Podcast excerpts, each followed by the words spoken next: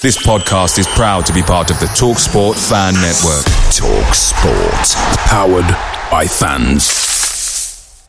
The TalkSport Fan Network is proudly supported by McDelivery, bringing you the food you love. McDelivery brings a top-tier lineup of food right to your door. No matter the result, you'll always be winning with McDelivery. Order now on the McDonald's app and you'll get rewards points delivered too. So that ordering today means some tasty rewards for tomorrow. Only via app at participating restaurants. 18 plus rewards registration required. Points only on menu items, delivery fee and terms apply. See mcdonalds.com. The Talksport Fan Network is proudly teaming up with Free for Mental Health Awareness Week this year. As football fans, we often pride ourselves on knowing everything, from which substitution can turn the game around to the quickest route home to beat the crowds. However, when it comes to discussing feelings with our friends, we might not always feel as confident. That's why we're here to equip you with the right tools so you can reach out to those who can help. If your mates are struggling, let them know that the Samaritans are free to call on 116 123. That's 116 123. They are there to listen without judgment or pressure 24 7, 365 days of the year. Let's all take a moment to talk more than football.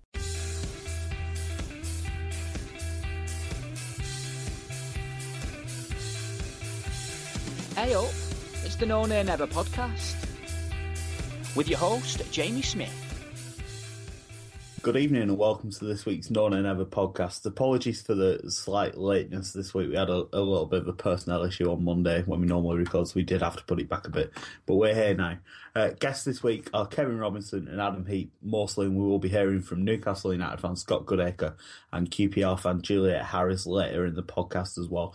We've got Player of the Month to announce as well, and details of how you can vote for No Nay Never in a little award ceremony that's coming up as well. So lots and lots to get through on this week's podcast. But let's start by talking about the weekend's game.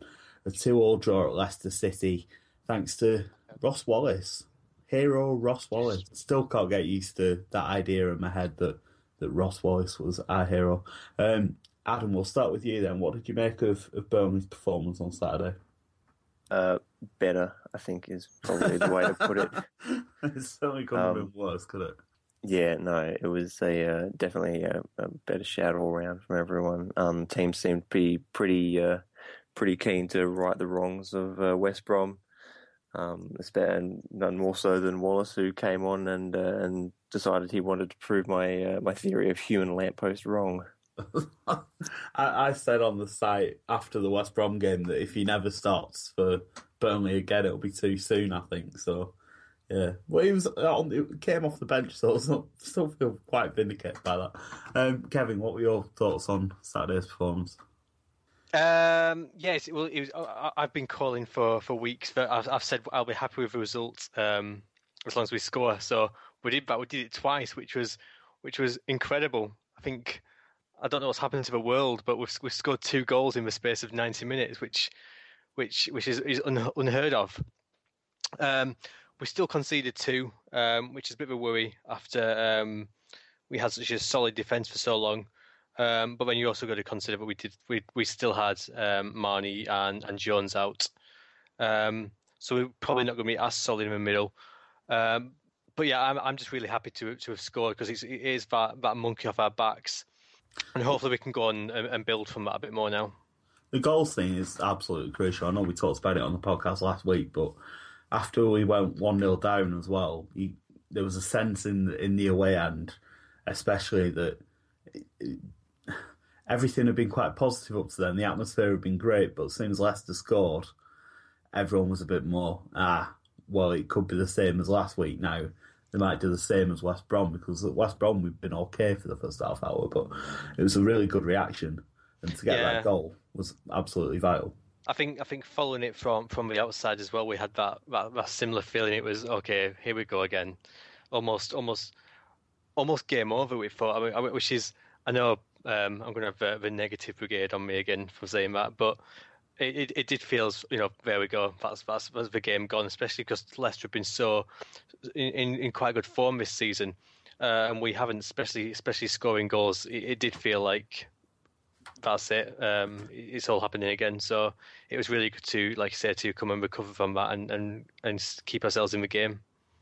But the goal we scored was quite well made. I felt. I mean, it was it was probably a little bit direct, but it's a good ball to to Jutkiewicz from Arfield, and Kightly's done well to get on the end of it. So I think that yeah. put us back in the game. We were still celebrating it really in the away end because we were so shocked at scoring when when Leicester went and scored again and ruined all our fun.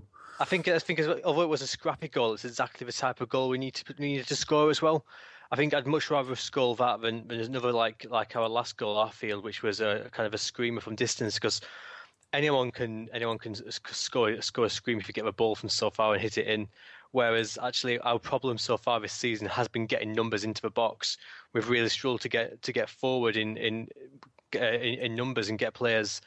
Uh, often Duke's been in the box by himself with no one to head it down to. Um, so to have Duke heading it down with um, with Kightly and Barnes could have also got a touch as well. So there's actually three players right there, right in front of goal, was really really encouraging because it's probably what, probably the first time that's happened all season actually.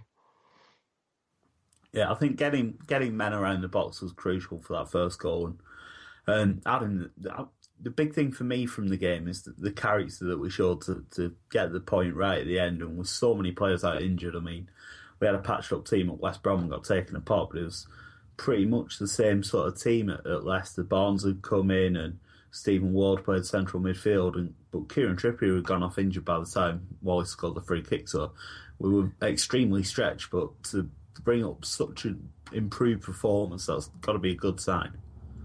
Yeah, it was uh, really excellent. Um, there are a lot of standout performers too. I mean, uh, people seem to lift their game.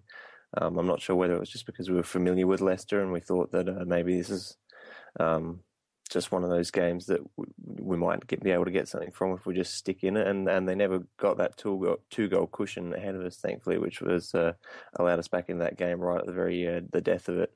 Um, I mean, Leicester uh, they they seemed a little the opposite. They seemed as if they thought that they maybe that, that this was a couple of nailed on points for them, given that they uh, defeated us uh, quite handily last season towards the end, and uh, and we seemed like that easy game to everyone. Um, and I think more, I think uh, Ben Mee probably typified the spirit of the game, uh, just in for every challenge, never willing to uh, give anyone any space around him, putting some great blocks and tackles in, phenomenal. Ben Mee's commitment's never in doubt, I suppose, but I did think he probably could have done better for the first Leicester goal. Is another cross that he's not stopped, but he's not solely at fault for that goal. I think if you're leaving someone on mark running into the box, then there's quite a good chance they're going to get on the end of it. But yeah, Ben Mee certainly commitment, not a problem at all. Um, Kevin, there's been a lot of talk after the game about um, what Nigel Pearson had to say after the the match. He said that that Leicester had, had dominated the game. Uh, a lot of our fans got quite upset about that, but it doesn't really matter, does it? What the opposition manager has to say. Yeah, I think we uh, I think we had someone on the site saying that we should be we should be making a big deal of that. But to be honest, so, I really, really don't care.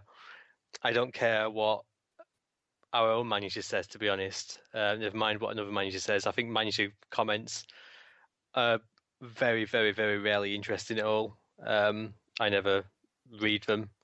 Um, and to be honest, he Pearson has just lost a match in the 97th eight minute or whatever it was. So I think you can if there is some justification for him being a little bit frustrated, and I think you, if you asked him now, he probably wouldn't give the same answer. Um, so yeah, fans always like to get hot, hot and bothered when someone criticises our team, but I really, it's yeah, I don't care. I don't care either, but uh, yeah, I, I, can see why people were upset. But like you say, he just seen his team lose two points in the last minute, so he was probably understandably in a bad mood. Um, we were hoping to have a Leicester fan with us this evening, but unfortunately he's not been able to make it. But um, Jim Knight is one of the more magnanimous Leicester City fans around. There seems to be a lot of awful, awful people support that football club for some reason. I don't know why they've been all so bad, but anyway, Jim said on Twitter straight after the game, he said, "Well played today. We didn't deserve a win. Fair play to those that made the trip plenty of noise in the away." And got to point out as well, the away support was absolutely fantastic probably the best away day I've ever been on. It was absolutely brilliant. Jim also said we barely had any of the ball second half. On another day, we could have been done four or five one. Um, a point each was fair. It's funny what beating Man U will do to you. Two all was a fair result. You had several very good chances before the equaliser. Um, Adam, that's probably a fairer assessment of the game than than what Nigel Pearson and a lot of Leicester City fans had to say afterwards.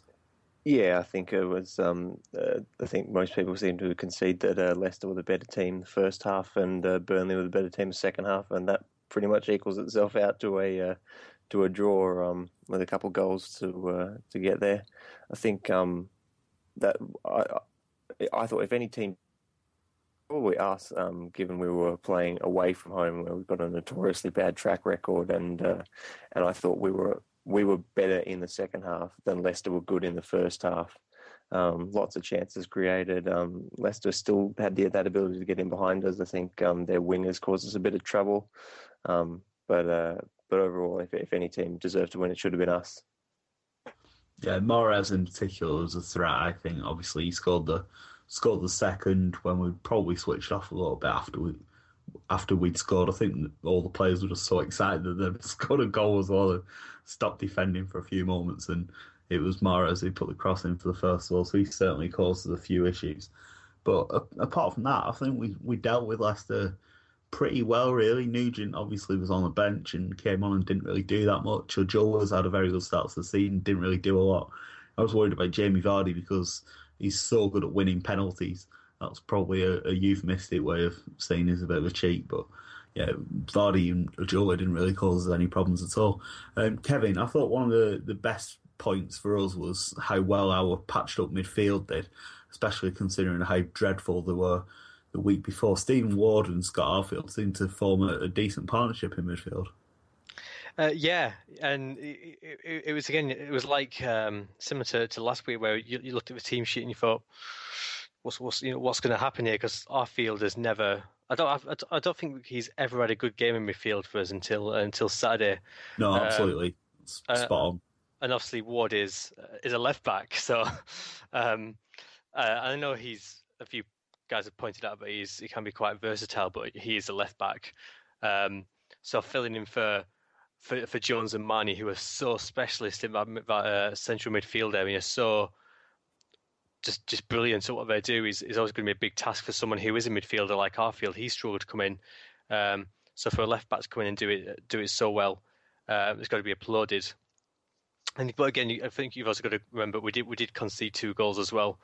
Um, we've not been we certainly weren't as solid um, as we have been previously. Um, I don't know if that's through personnel, just because Marney and Jones are out of his tactics. I don't know if if um, Sean Dyche has been reading the site this week um, and decided to, to push the players forward a little bit. I've noticed that every time we we we, we give a suggestion, we uh, we seem to do that the week after. So maybe he does he does read the site if he's reading the site, then Sean, what you need to do is stop them scoring and make sure that we score, and then we'll start to win games. It's it's really simple. That's how it all works. Um, Adam, another player who came in was Ashley Barnes, and although we, I have been a bit disparaging about him on the podcast before, he certainly gave us a bit more of a platform in an attacking sense, and seems to have a, a decent a decent start towards a partnership with with Lukas Jutkiewicz as well.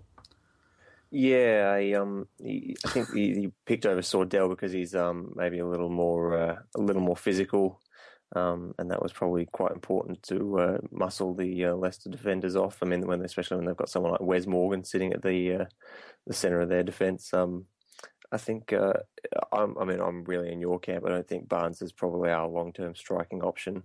Um, but uh, uh, so whatever partnership he has with Jutkiewicz may be pretty short lived. But for now, until we get either Ings or Vokes back, both of who I think are preferable options for the Premier League, um, then uh, then you know it, it, was it was a good performance, I guess. Uh, not great, but not outstanding, but uh, but enough to to contribute to the team and, and earn us that draw. I think we've got to touch on on Ross Wallace again as well. I mean the the thing for me about the free kick is how much pressure he's under when he steps up to take that. I mean, it's 95 something on the clock with seven out of minutes, so we're probably not going to get another chance. He knows that it's up to him to score it, and if he scores it, we're probably going to get a point. So, although he is a set piece specialist, to, to be able to come up with the goods when it counts is probably a sign of, of Wallace's character as much as anything, especially when he's been so poor the week before and been taken off at half time.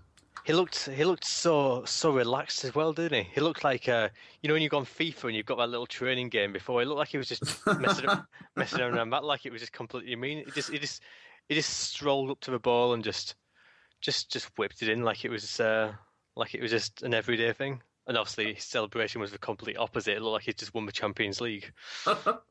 that's that's why you practice them so long on the training ground, isn't it? Because it means when you need to score one, it means it's more automatic. I, I did feel Kasper Schmeichel maybe gave him a bit too much goals to aim at, but taking nothing away from Wallace's free kick. You still got to score it, and yeah, and, and the wall wasn't great, was it, Adam? Leicester, the way they defended that free kick was pretty poor, but Wallace still yeah. gets all the credit for scoring it. Yeah, I couldn't. I couldn't really tell whether they jumped or not. It seemed like one or two of them decided they were going to jump. One or two of them decided they were already looking the other way when it uh, when it happened. They they seemed pretty uh, unsure of what, what their exact role was. But uh, but either way, I mean, it, you know, it was measured pretty well. I thought when uh, dipped the the dip on it is in, incredible considering uh, how how my initial doubt when the free kick was there was that it was too close to uh, get up and over a wall potentially. And uh, again, yeah, I think Schmeichel maybe a foot away from uh, how, how close he would have liked to be. But um, just on Wallace being calm for it, I, I mean, I'm assuming that he's he's probably been quite outstanding in free kicks during uh, during training session because there's not a single other person him to take it.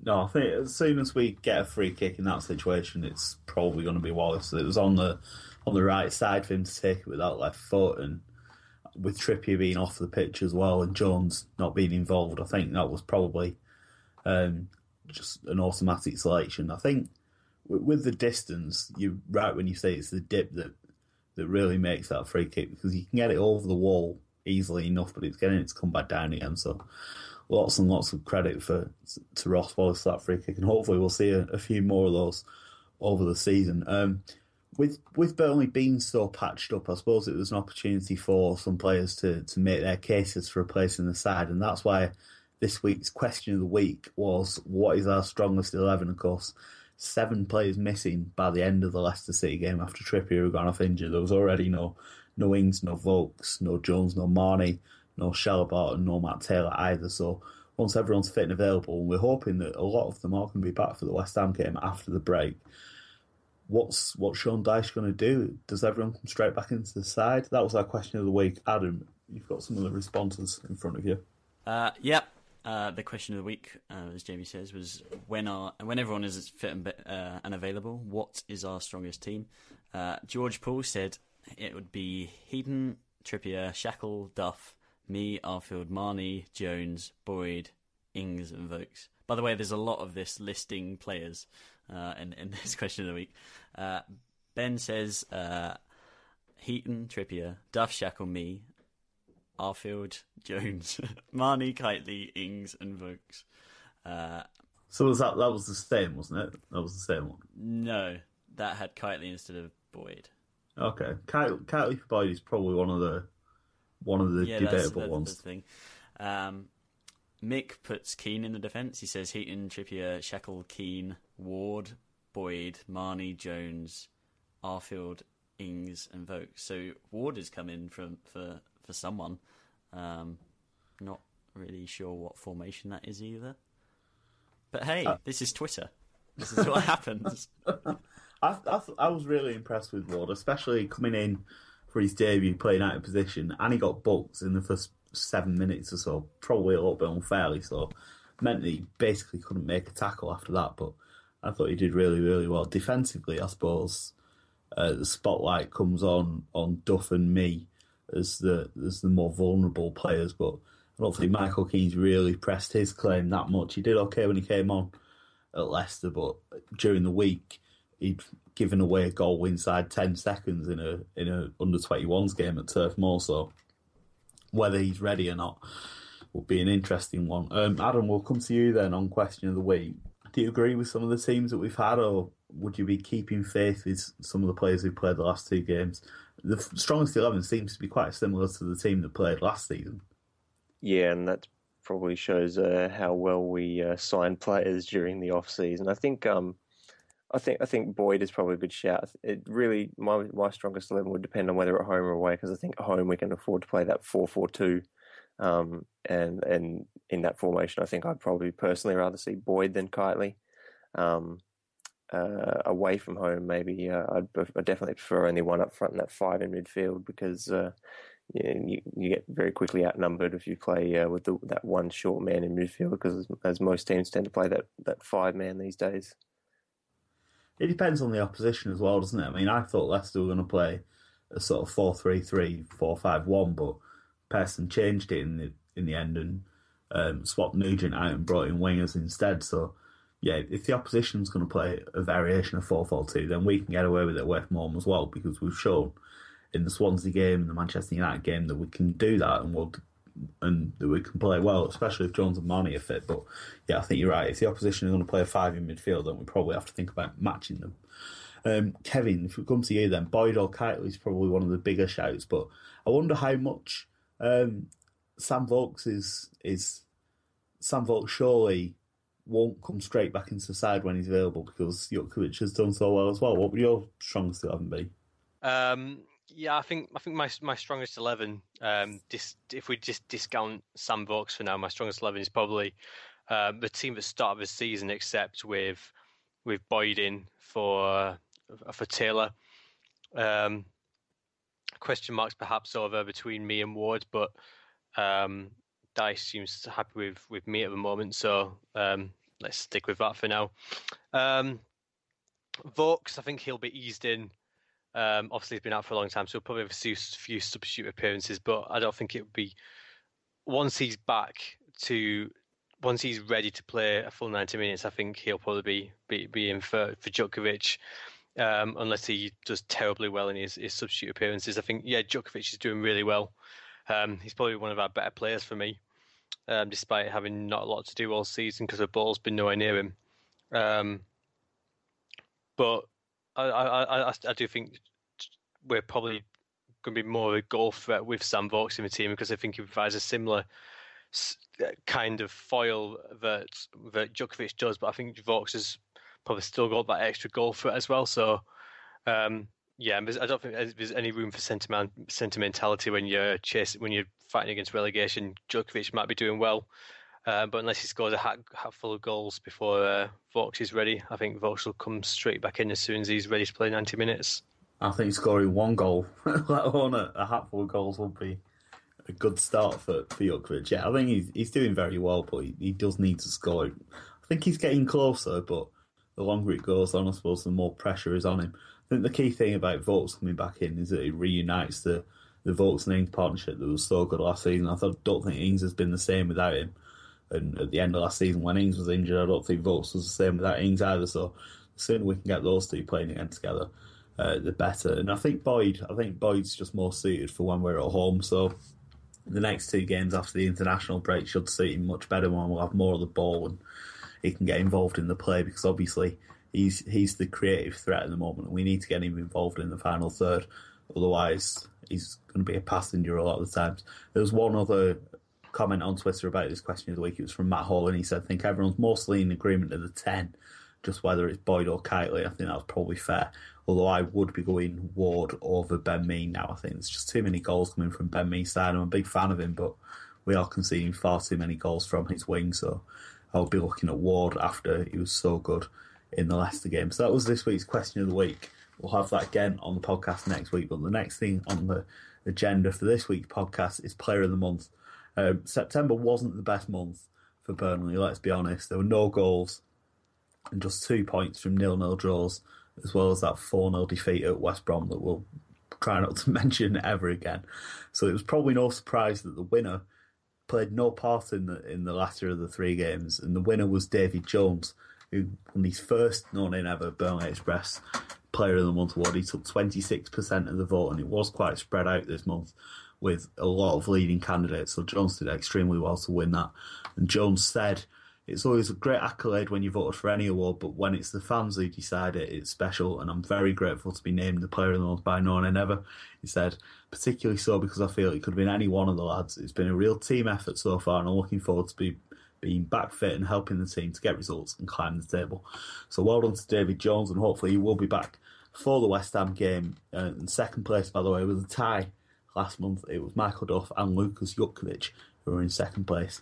Um, Adam, do you think that's fair enough? Do you think Jones was the, the standout player in September? Yeah, I think his I think his own comments pretty uh, pretty accurate there. Um, uh, had a good partnership with Marney, very creative, uh, showed some fantastic skill in the uh, Manchester United. Really could have gone to uh, quite a lot of players, given we were quite poor in front of goal and uh, and good defensively. But I, th- I, think he that, that partnership and he's where he's really found someone who works well with him in the centre of the field. probably helped him helped him grab the award for this this month. The the Jones and Marney partnership, we all knew how good it was, but Kevin not having them the last couple of games, it's probably highlighted it even more, hasn't it? Um, yeah, well, I've said it a couple of times, but I think we, we will. I'm almost 100 percent certain we wouldn't we wouldn't have conceded six uh, goals in two games if if, if um, Marney and Jones were in there. We probably wouldn't have conceded two against Leicester either. Um, although it was a good result there, I, I still think um, we probably could have been a bit more solid with with those two in the team. Um, so yeah, I, I, like you say, I, I, think it was really fitting that the the player of the month didn't play any part in West Brom because it, that was an atrocious performance all, all around. Um, so yeah, it was it was deserved. Yeah, I'm pleased to see Jutkiewicz get some recognition there as well because I do think he's he's had it pretty tough the last few games, just not having a lot of service and a bit of recognition for Michael Duff as well. He's been really excellent, so it's it's good to see those two picked yeah. out because they're probably a little bit underrated. I think. Yeah, well, Michael Duff's come second uh, in both months now so far. He's come he came second in August and September, so he's he's obviously been one of our most consistent performances this season, according to uh, to the to the fans. Yeah, excellent. While we're on the topic of awards, actually, um, we are in the running for some FBA awards. This is the football blogging awards that was started a few years ago.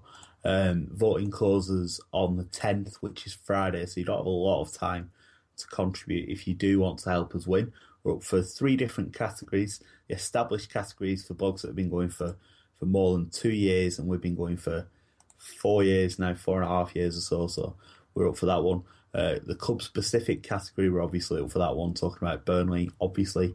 And the podcast category, you can nominate us in that one as well, um, obviously, for this podcast. So if you, if you, no pressure, obviously, we can't make you, but if you do fancy voting for us, all the details are on our website. to slash FBAs. And um, that's got all the details about to vote. You can vote through Twitter or Facebook or through the website. There's various ways you can do it. And like I said, that closes on Friday. So if you do want to vote for us, you need to hurry up. Um, looking ahead then to after the international break, we, will probably have a podcast next week, but hopefully it'll be a special one. Can't tell you what it's going to be yet because we haven't decided, but hopefully it'll be a special one. So looking ahead to the West Ham game, it's a little way away yet, Adam, but with players coming back to fitness, and it being a home game, we seem to say this every week, but is this our most winnable game so far? Oh, um, yes, I guess. Um, I think I think uh, there's quite a lot of teams who uh, we could we could see ourselves taking three points off at home, and and that's.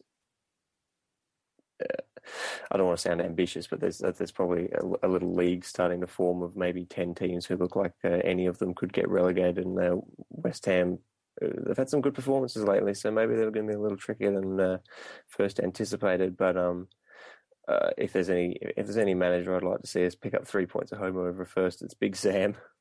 I'm sure a lot of Burnley fans feel the same. Of course, he'll be remembered for his time at Blackburn as much as anything else. But Allardyce, not particularly popular figure. Um, yeah, West Ham have done quite well at the start of the season. They've got ten points already, the seventh in the league so far. But away from home, probably not up to much. Um, Kevin, the team has got to be thinking of putting some momentum together after the, the late points at Leicester, and surely with a home game, that's going to be it's going to be vital for us to get something from that match, isn't it? Yeah, a few people um, have have complained almost that that we we've got a, an international break after after that great win, but I'm actually of the opposite opinion. I think it's a really it's a really good chance for us actually to to sit down um, and learn some lessons from from the first two months of the season. I'm sure Sean Dyche will will welcome this opportunity to have a bit more time to work with the team tactically. Um, and it's going to be really good for them to do that in a bit more of a positive state of mind. If they're all sitting down watching DVDs and stuff, um, while we're all feeling a little bit down in the dumps after a 4 0 thrashing, um, that's not going to be optimal. If they're, they're all going to be sitting down, um, feeling really positive about the last game and looking forward to what's coming to, coming in the future, and hopefully that can only be good good for us. Um, and obviously, as well, going hopefully we'll come back with a few more players um, after after international break. It's, it's, it's, we we should be looking a lot brighter than we did uh, a couple of weeks ago. And yeah, I'd, I'd really hoping for our for our first win of the season in that match. Um, again, we've, had a few a few good results recently of West West Ham, I think, but it, it, it's one of those games where we, we have to be winning those types of games if we're going to stay in the Premier League. Um, yeah, draws are draws are all well and good, especially away from home. Draws are brilliant, um, and I'd rather draw games than get beat. And being solid is really good foundations, but it's getting to the stage now where foundations have been laid, and now we just need to start building on them because you, you, you don't stay in the Premier League by by drawing every game. We need to start picking up some wins, and this is this is one of those games that if we go down by a couple of by two or three points, this is and we after not winning this match, this will be one of those matches where you'd look back and think, yeah, we we should have done something in that game. Yeah, exactly, and I think it's really crucial that we've got back-to-back home games as well. Everton um, obviously, they expect to be trickier, but they've had a pretty poor start to the season. They're only just out of the, the relegation zone at the minute. So, you, Adam, would you say four points from these two games? That'd probably be the minimum we can hope for, isn't it? Yeah. Games, I think. I think that's that's probably. Uh, I think Everton are probably a little a little trickier task than their uh, their league position suggests. Um, especially given some of the quality and depth in their side. Um, although um, uh, I I'm not sure if, what their European schedule is, but it would be great to play them if they do have a, a Europa League game that week because that seems to be the uh, focus of all their problems. I think personally, I think three points would I'd, would be nice. I'd be happy with a win and a, and a, loss from these two games, but four points is probably what we're looking for if we're uh, planning on staying in the division. Yeah, I think if you if you look at the table already, there's a bit of a gap opening up. Um, I agree with you. I think Everton are in a, a, bit of a false position so far. They've just struggled to adapt to, to playing European football and all the away trips and playing Thursday, Sunday um, regularly. So I don't think they're going to be in any trouble. So that means we've got four points to make up on Stoke already, which is is doable. You just need to put a couple of wins together. But We've only got four points on the board, and Everton do have an away trip actually before they play us at Turf Moor. They've got to go to Lille, which is probably one of the tougher games in their Europa League group. So that's a while away now, but probably one that we do need to target as as winnable as well. Um, just finally, then, before we move on to the, the last section, um, we'll do a couple of predictions for the, the West Ham game because I'm yeah, I think next week's podcast will be a different one. So, what are the predictions now? Kevin, give us a prediction for Burnley West Ham at Turf Moor. Uh, back to our clean sheet ways with hopefully with Jones and Marney back, um, and Jutkiewicz is going to score in the ninth minute, and it's going to be a one 0 win. That's incredibly specific. I need to remember that one just in case it does come true. Yeah, I think Jones and Marney have got a good chance of being fit. Trippier apparently is going to be fine, and Danny Ings could be back as well. So should be a fairly strong team for this one, Adam. What what are your thoughts? Yeah, I think um, hopefully we'll have as many players back as possible. It would be lovely if uh, Danny Ings could get back into fitness. Marney could be back in the centre. Um, I was actually at uh, Turf Moor the last time we played West Ham at home in the Premier League, and uh, that day uh, David Nugent scored a uh, lovely little chipped goal, and Danny Fox scored a, uh, great free kick right in front of me um, when I was there. So I'm going to go for a repeat of that score and pick a 2 1 win for Burnley. That was a good win, that. It was a very, very good win. Home to One West Ham. we so, had. Yeah, well, the second half of the season, yeah, absolutely. So hopefully repeat that, and hopefully we'll be able to put Big Sam to the sword as well. Um, so that's about all for this week's podcast um, from Kevin and Adam. But earlier in the week, I did speak to Newcastle fan Scott Goodacre and QPR fan Juliet Harris to see what's up with their teams. We are the bottom three in the league at the moment. So that's that's it for this week's podcast. Apart from that little package that we'll stick in now. So after seven games, the league table is starting to take shape a little bit, and joining Burnley in the bottom three are Newcastle and QPR. And on the podcast with us this week, we've got Newcastle fan Scott Goodacre and QPR fan Juliet Harris. Um, we'll start with you, Jules. It's been a pretty slow start for QPR, hasn't it? You bottom on goal difference at the moment, but you have won a game, which is more than can be said for either of our teams. Yeah, we're we're obviously clinging to that as much as we can. It's it's not going dreadfully well, is it? Really, to put it mildly. Um, yeah, not not not really feeling it very much this season. Thus far. What what do you think it is that's gone wrong? You've had that one win against Sunderland, but it's been fairly this, slow since then. This is the most terrible thing. I was thinking about this on the way home. I, I don't know what would make it better. I've gone past the point where I can identify individual things that are bad. It just seems to be that everything is bad. And I've got a horrible feeling. I w- I wouldn't mind so much if I was the only person that had that view, but I've got a feeling it's a view that the manager and the chairman share. And that is what is concerning at the moment. It doesn't feel like there's any direction at all. Um, uh, Harry Redknapp seems to constantly go for these players that are overpaid and over the hill and it, it just doesn't seem to be happening really. Nobody looked that bothered on, on Sunday. That was the thing. Um, none of the players looked unduly concerned. You've got to you've got to wonder if um, Redknapp's still up to the fight, really, don't you? I mean, he's coming mm. towards the end of his career. He's he's done it all before, and he's. I, I read something about. It. He said he doesn't have goal scorers in his side. And from from the little I've seen of Rangers so far this season, you've got one in Charlie mm. Austin, who we know yeah. all about. But are you getting the right service to him? It seems like the same problem you had last season at the Champions. I think so. I think so. I don't think the midfield's any better really. I think the problem is is that we, we do have goals. It's not that we don't because we do, but we we need to, like you say, we need to utilise them, and that's not happening at the moment. And also we Rio, I mean Rio Ferdinand just just seems out of it really. I mean I could defend set pieces better than he could, and that's really not saying a lot. I mean. It, it, it, sorry to sound so depressed, but it, it is difficult to see any highlights at the moment. I must admit, there seem to be very few players uh, that have much about them. Really, everyone just seems to get on the pitch and kind of wander around, about for a while, really. And uh, you can blame them. I mean, the players are the ones that aren't doing it at the moment, but it makes you wonder, like you say with Harry, just how well motivated they are at the moment, and and he's got some questions to answer as well. Surely, I I, I don't get the feeling that the Harry magic is really there very much anymore. I think he's just kind of pootling along, really, which is good for him, but obviously not fantastic for QPR when it comes down to it. Well, I suppose there's a long way to go. Scott, a lot of the attention at Newcastle's obviously come on on Alan Pardew, but the players surely have to take some responsibility as well. And four points from seven point from seven games is not a good enough start for you either, is it? No, not at all. Especially when you think that I mean, out of the seven games, there's only really City who are going to be challenging anywhere near the top come the end of the year. That's that's six of the teams that really that we should be beaten. To be honest, well, we'd expect to be, but then again, we do have high hopes every year.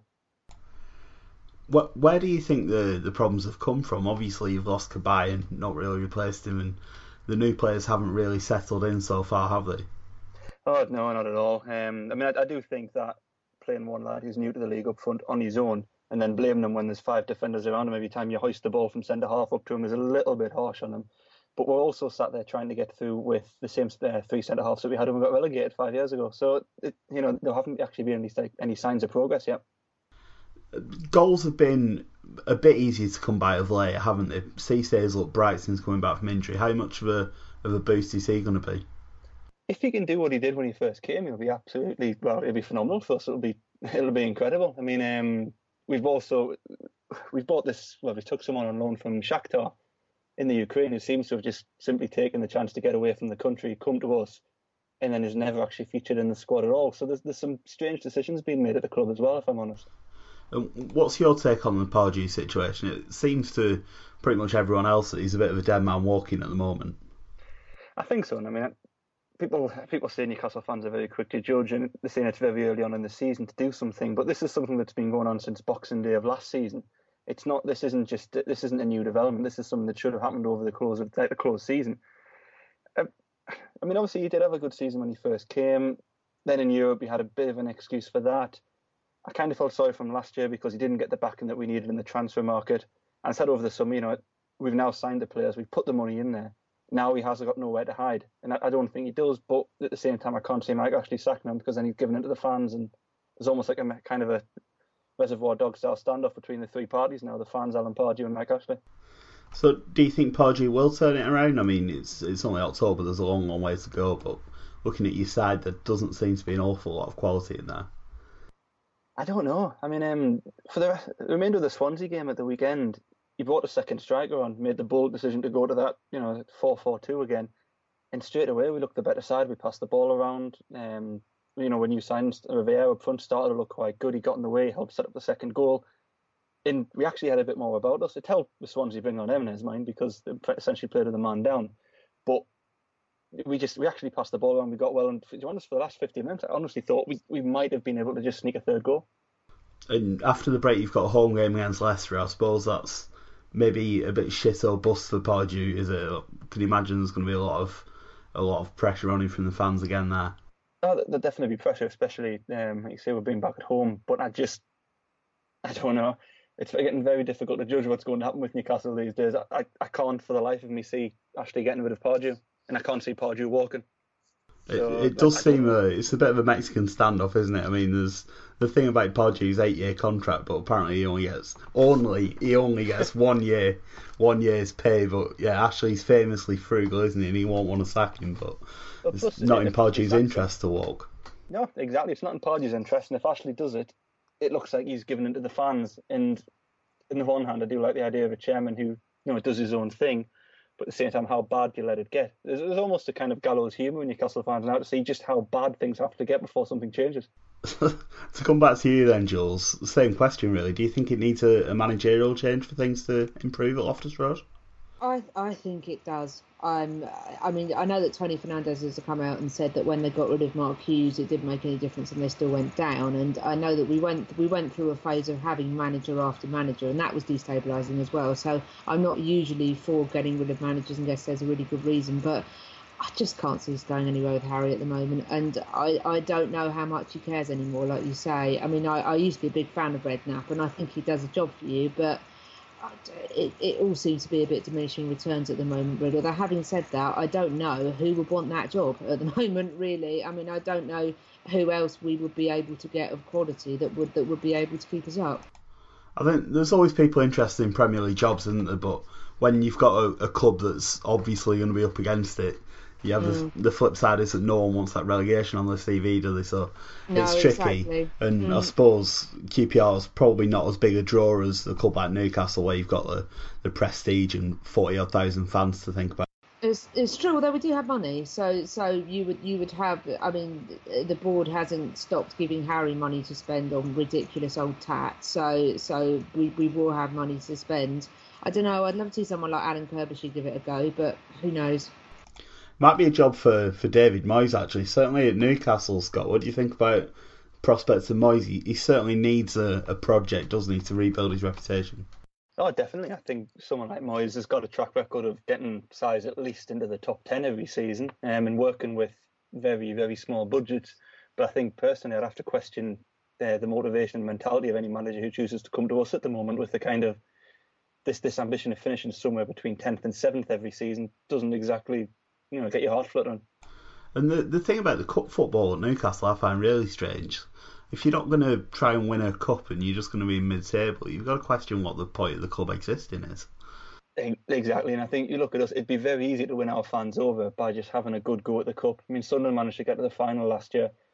There's, you know, teams can do it. I mean, there's been some um, what you'd call probably mid-table, lower mid-table sides have won it in the past couple of seasons. It, it's up for people to go for if you want to actually have a go. Exactly. Well, thanks a lot to both of you for your time and best luck for the rest of the season. Although, obviously, hopefully, Burnley will be above both your teams at the end of the season. I find that hard to disagree with, unfortunately. thanks a lot. Cheers. Cheers. Thanks to everyone who's listening. Uh, if you've got any feedback, uh, please do get in touch on Twitter um, via our Twitter page, which is at nonaynevernet, or email us podcast at nonaynever.net. Remember to vote in those awards. It's nonaynever.net slash FBAs if you are interested in helping us out there as well. Um, and thanks as always as well, finally, to our sponsors at Neville G. Bye. The Talksport Fan Network is proudly teaming up with Free for Mental Health Awareness Week this year. We understand that the journey as a supporter isn't always smooth sailing, but rest assured you're not alone. there's a vast network of fellow fans who share your passion and may be experiencing similar challenges. Honesty is key in any relationship. If your friend asks you how you are feeling, tell them honestly. If you're going through a difficult time, let them know. Opening up about how you are feeling can really make a difference. After all, they are your mates for a reason. Let's all take a moment to talk more than football. Away days are great, but there's nothing quite like playing at home. The same goes for McDonald's. Maximize your home ground advantage with McDelivery. Order now on the McDonald's app. At participating restaurants, 18 plus serving times, delivery fee, and terms apply. See McDonald's.com. This podcast is proud to be part of the TalkSport Fan Network. Talk Sport. Powered by fans.